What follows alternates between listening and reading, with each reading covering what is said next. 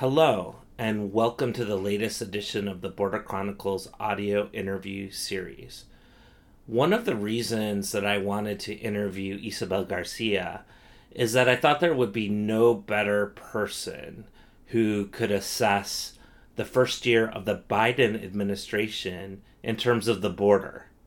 After all, Isabel Garcia is one of the co founders of the Coalición de Derechos Humanos a grassroots organization that has been fighting border militarization since 1993, and that's the year that Operation Hold the Line was implemented. Um, Isabel's been on the front lines even before that. She's been doing this work since 1976. So she brings a, a profound historic perspective and one full of a lot of wisdom and insight in the interview, she takes us on a journey through the first year of the Biden administration, discusses the continuation of the militarization of the U.S. Mexico border and its impacts. Um, she does discuss Title 42 as well. And she also brings in a more historic perspective, looking at the bipartisan nature of the decades long fortification of the border and she stresses that these historic perspectives are super important as we discuss the border um, and try to find a way forward. And by historic perspectives, she definitely means the border history, but she also means immigration history, looking back centuries, and labor history, among other histories, including that of U.S. foreign policy. In all that, she offers uh, advice around a border policy or how we could proceed going forward. Um, in that she does include uh, a an examination of U.S. foreign policy and seeing if any of our policies have caused displacement in other countries and to change such policies. She also recommends that there be a legalization of all non citizens in the country. And finally, a demilitarization of the border. And here comes her decades of wisdom. It bubbles up to the top when she says that the border itself could be, quote unquote, one of the most beautiful places in the world. But what it will take, and you should listen on to hear her reasoning, her insight, and her knowledge when she says that it will take a, a quote unquote quiet revolution. Please listen in. Thank you. Isabel Garcia, thank you so much for um, spending the time with me today. It's really an honor to be with you. Um, I think I just want to get started by asking you you know, we're almost a, a year into the Biden administration. There was a lot of uh, talk about, you know, the transition from Trump to Biden, how potential solutions, quote unquote, to the border um, would be found in such a transition. And now, after you know nearly a year of watching things happen, um, what what is one your assessment of what's happened? No, first I guess we'll just start with what what have you observed? What have you seen? What are some of the insights that you've had about what's happened, especially on the border? Thank you for for having me to to discuss this really important issue. I um I like many just felt overwhelming sense of relief that Trump was no longer in. I mean, I could go off on the many things that would continue and be increased. So all of us are still breathing a sigh of relief. But those of us that have fought for many years against the very policies that we see entrenched, of course, have to make an honest assessment. And it's not very difficult. It's not as if we had told people, you know, Biden is the answer to all, or any of the Democrats have never been the answer to our immigration or border issues ever. And so going in, while we are very glad at the tone, the tenor of the discussion, you know, that's really important. Whether it's even if it's not concretely in a law, just the, the, the tenor of the discussion has been really a very positive thing. But in terms of policy, of course, we have to dive in right away because we were on fire. And we expected Biden to come in and really address these issues in a more systematic way. And so my first assessment and and criticism is two words, stay home.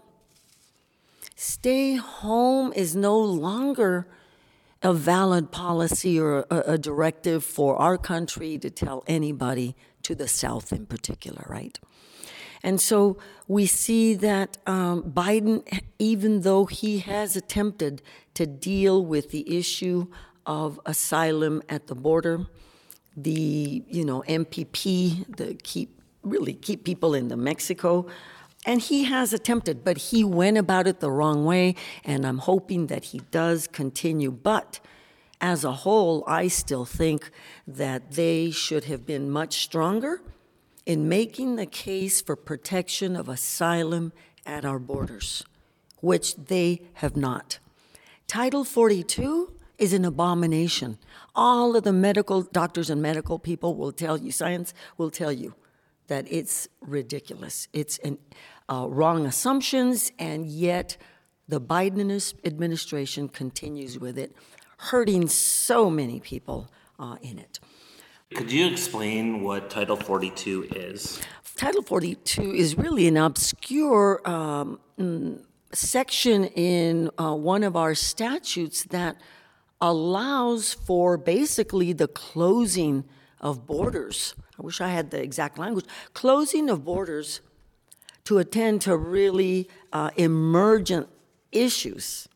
I mean, we have not utilized Title 42 in this fashion. What can I say? And since scientists and medical people have uh, completely debunked this, Title 42 should not be utilized as a way to preclude, uh, in particular, asylees. Biden has been very weak on the issue of asylum.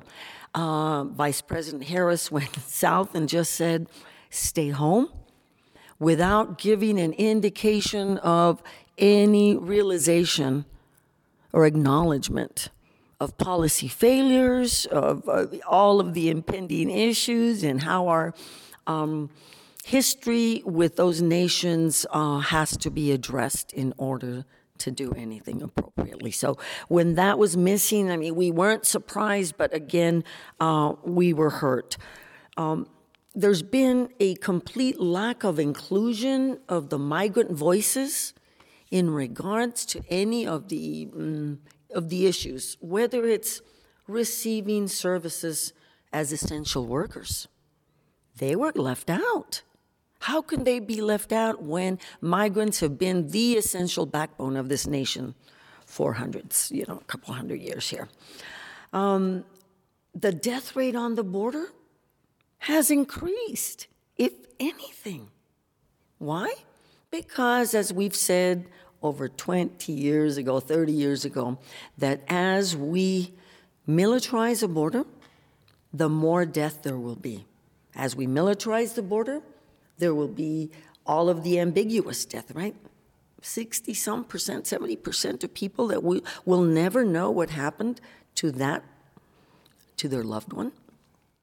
Have, so, had, can I ask you a question? Have we seen a further militarization of the border under the Biden administration? Yes, and, and again, we observe what's going on. Have I seen a dramatic shift from this administration to say we should stop militarizing the border? We should assess our policies. We should uh, assess the, the Border Patrol as an agency and how effective, how violent it is. None of that has come about under um, Secretary Mayorkas, and especially under Biden. I think he has an opportunity to educate the public, and they have not. And so the border continues to be militarized. They claim um, we did stop some of the horrific damage done by the Trump administration, but we have to acknowledge that in the state of Arizona, Sonora, we saw more destruction than any other place We saw destruction that cannot be remediated in any real way. I mean, it's devastating. And this administration is now prosecuting a young Tohono O'odham activist for standing in front of those bulldozers while the Trump administration was enacting its horrific policy on the border. I expected those charges to be dropped for the uh, Biden administration to look at his U.S. attorneys and their priorities, particularly along the border, and has he? He has not. Could you explain what happened that day with that O'odham activist you just mentioned? Yes, in um, I believe early January of this year, um, two young O'odham women activists uh, were in the area of the Quito, Springs, which is incredible treasure, of course, along the, the uh, desert here and very um, uh, important to the Tohono O'odham uh, nation as a whole. And they were uh, exercising their religious rights. They heard the commotion. They've known. Of course, we've all been active in monitoring what's going on with the destruction and crying. If I cried over fallen saguaros and what I saw with my eyes, I can just imagine the hurt in the Tohono people who had to see this destruction. And so this young woman is still being prosecuted under the Biden administration. So as he touts more progressive sounding policies, yes, he has supported the mm, uh, dreamers as a whole. Yes, they're not uh, going wholesale after them. And I commend them for that, but ICE is still alive. ICE is still um, actively um, chasing people uh, issuing um, notices of appearances for deportation. I just read recently over 78,000 were issued to asylees that they want them to present themselves, put ankle bracelets, and be set up for deportation. And that's the other thing. If they continue to have this deportation arm and litigation, it is high time that Biden say once and for all every person that is subject to deportation must be assigned an attorney. Because without an attorney, you have absolutely no rights. You don't know how to exercise your rights. My uh, teacher, tax professor at the university years ago told me the only uh, area uh, that is as regulated as we are, as complex, is immigration law because it, you don't just go to the statute, you have to go to the Code of Federal Regulation. And so it's a very complicated area of the law where people are being um, basically going to be banished from the country forever. And across them sits an attorney who is specialized in this area of the law, that, rep, that is organized office and has many resources in front of a judge who's going to make these decisions without assisting you and then asking you to defend yourself. And so, not as an elitist that other people can defend themselves, but not if you do not know the rules and the laws of this country. We call ourselves a, a nation of laws, and the rule of law being it, and yet we don't do that. Yeah, could you? So you said that 78,000 people who are asking for asylum are being led into the country but given uh, detained by it with a ankle or could you just explain? Yes. Some of the people that came into the country were not they were not able to process them the way they wanted to and have ankle bracelets put they issued them a notice to appear somewhere else. Not a, an official notice to appear, but a notice to go to the nearest ICE and present yourself. And they're telling them you are going to be subject to either, you know, detention or some kind of restriction. And that's in addition to the people they have in custody. I'm just saying, out of the people that that they claim just today they issued 78,000. Uh, so there's many more. But my point being that we continue to finance a very expensive operation that uses taxpayer money and causes only suffering, does not address the issues of migration in the least. You know, they continue to militarize. Even if they've stopped some of the uh, wall building, they've continued with their smart technology and uh, every way to create a, a border. They want a border, one way or another. And so, uh, Democrats and Republicans alike, I've voted Democrat all my life um, and continue to, but I have no, you know, uh, notion that uh, that the Democrats are very responsible as well for the militarization of this border and for the ignoring of root causes, uh, particularly from our policies. Could you explain in what ways you've seen the Democrats as responsible or partly responsible for the militarization of the border? Okay, well, I'll have to, you know, age myself, but since 1976, we have been fighting for immigrant rights. I was a young woman, and we have fought within the Democratic Party. Of course, we're progressive and such, and we have fought the Democratic Party over and over and over again on the militarization of this border. Every single bill that comes along whether it was Simpson Mazzoli, Simpson Rodino, whether it's the Strive Act, it doesn't matter what decade. It has been proposed by Democrats as a compromise, and always compromising what? Obviously, compromising the border in addition to other things, but definitely utilizing the border as a negotiation point. I mean, I was involved in in discussions with top, the top Hispanic leadership of the time that argued if we don't support militarization of the border, we will not get any legalization. And I argued to them, we're going to get only militarization because you conceded with the right that we need militarization. They challenged you on the legalization, so do we have an additional visa? No. We do not, by policy, have one additional visa. Do we have more militarization? Yes, we do.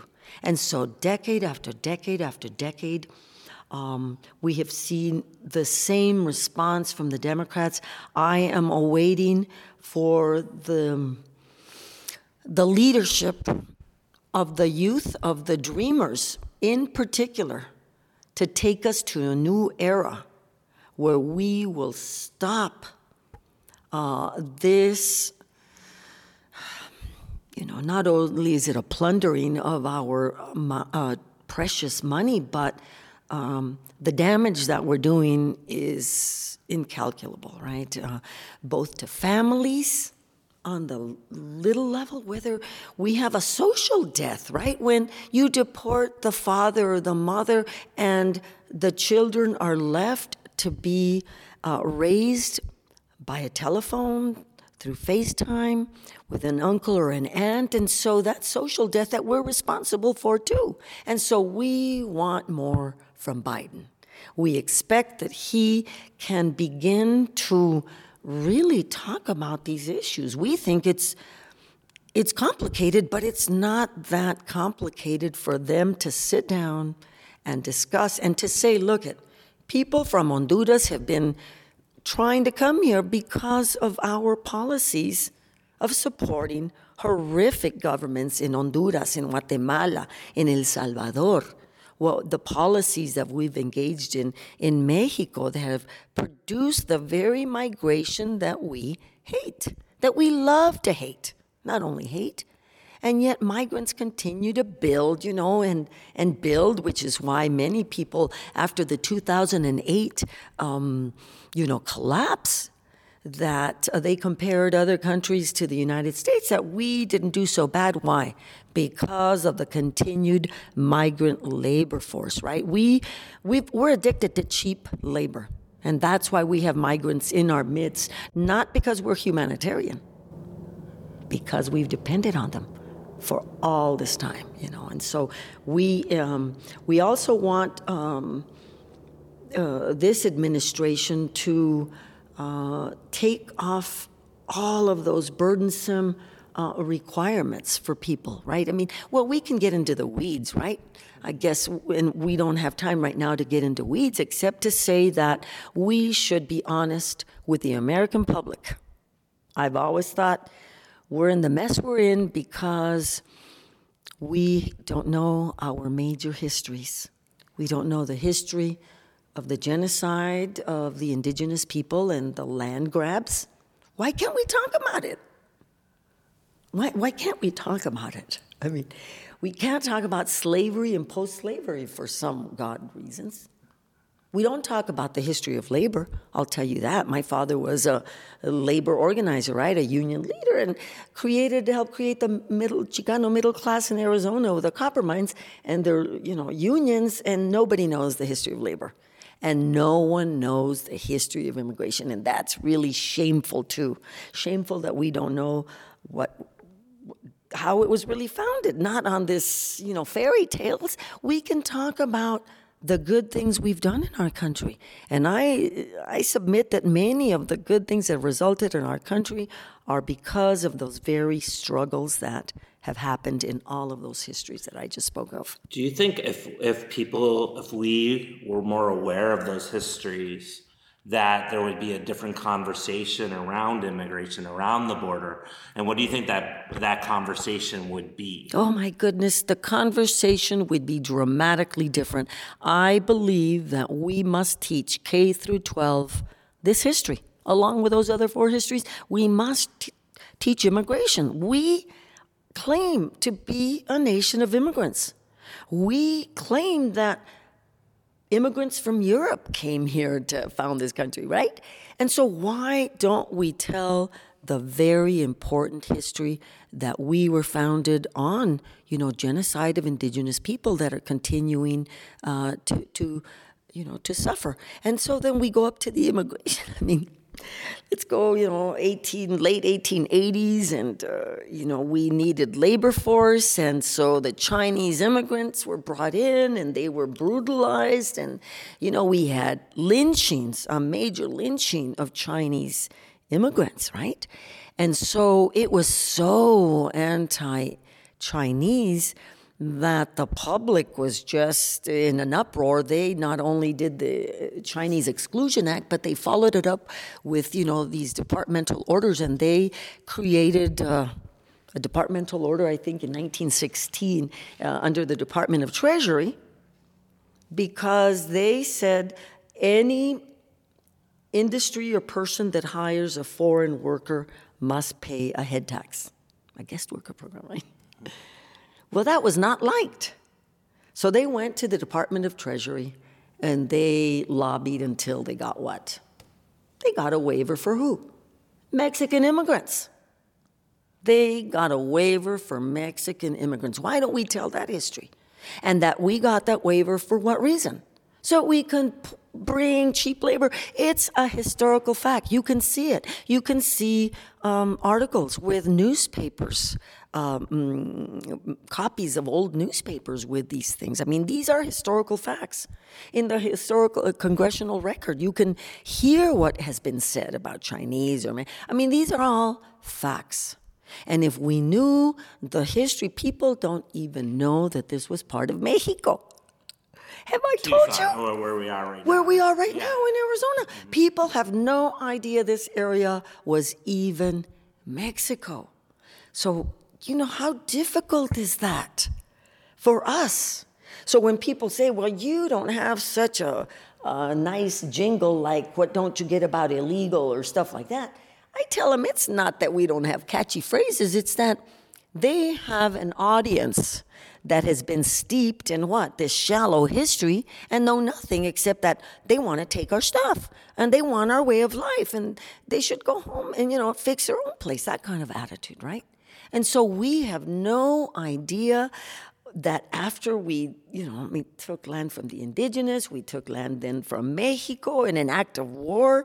I mean, and since then we have been importing Mexicanos. I'm telling you, since and then we did, of course, the the famous Bracero Act uh, in the you know last World War. We had um, you know two million crossings at least of over a million Mexicanos who were what? Brought into the country because why? We needed them, right? Anytime we've had a war effort, we needed women or we needed immigrants, right? I mean, that's when we relax.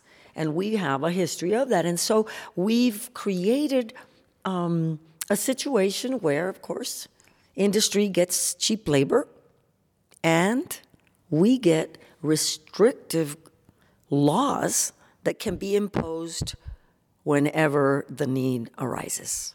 And then they invoke the restrictive nature. And that's where we've been. We've been, why? Because now we do wars how? We do them by drone and stuff. I mean, things have all changed. There's economic things have changed. I mean, that's the other thing. It's, you know, the economic pressure that has been created um, in those countries uh, to migrate is huge, and people have no idea. So that's all part of migration. That letter writer that wrote into letter to the editor, why don't these people in the caravans from uh, Honduras uh, instead uh, petition their government in Tegucigalpa? That's the question, right? And so, why aren't we answering that question?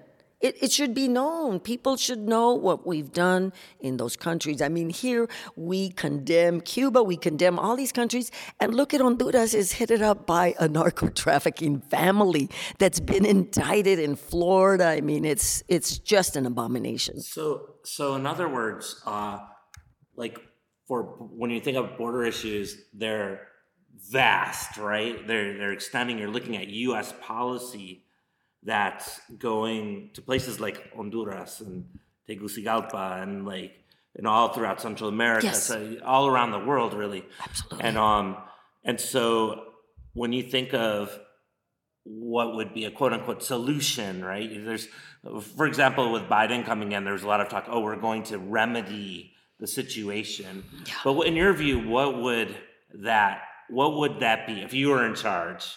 if you could come up implement a solution considering all the histories you mentioned considering all the us policies and and the border the militarization of the border too what would you how well, would you envision it? it's it? such huge thing, but just as a policy thing, it's and simplistic. It's it's got to be like in in three big chunks or something. We've got to address for our policies, our, our policies abroad whether they be it military, drug, and economic. We have to look at root cause. If we don't look, look at root cause, then Democrats refuse to look at root cause, just refuse to deal with root cause and refuse to deal with the militarization. So that means, how about it? Dealing with our countries, partner countries, with respect and dignity.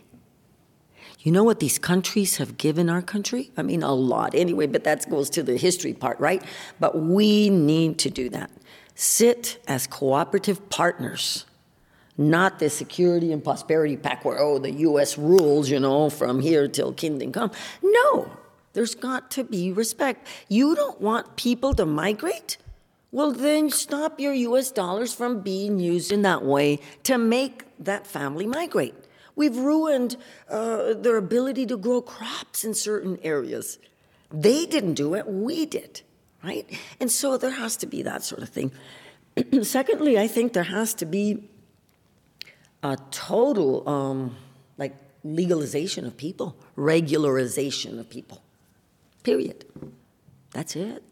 Regularization of people, right?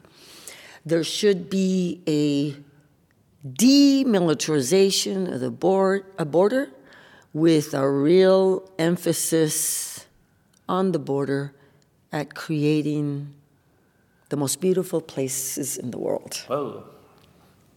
They should be places of radical hospitality and places where where stuff happens, where something happens. I mean, all our merges somehow make magic you know, and there's pain there and stuff. Uh, but I think that we could create a magical place with economic engines, with, I mean, you know, you know that Disney and U.S. interests know what's in Mexico.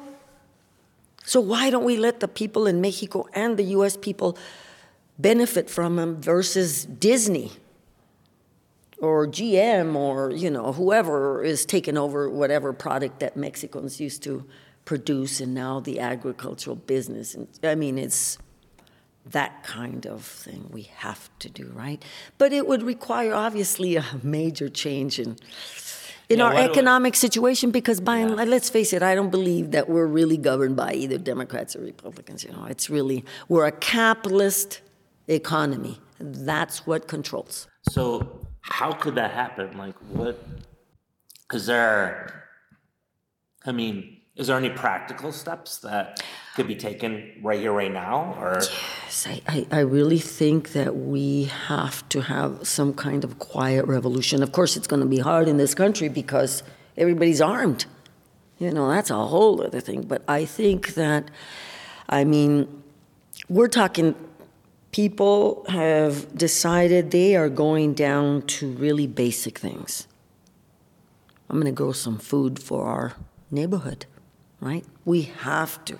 The indigenous people uh, saying we have to survive as indigenous people, right? I mean, we. I think we have to um, let that creativity really uh, come out, especially in the young people. I think there's a lot of way of governance that that can be thought of. It would be. Uh, destruct, uh, deconstructing what we have. It would. It would imagine that. I mean, imagine what it would take to get to that. Because we really can't get to hemispheric cooperation without addressing, you know, uh, the gorillas in the room, right? That own everything. I mean, and they have no patriotism, none. And yet they exude this thing in the country. I mean, as it's incredible. As we claim we've globalized, uh, we've made more and more barriers. Well, no, that's a that's a proven fact across the world. As you know, more and more barriers have gone up for people as we claim we're more globalized.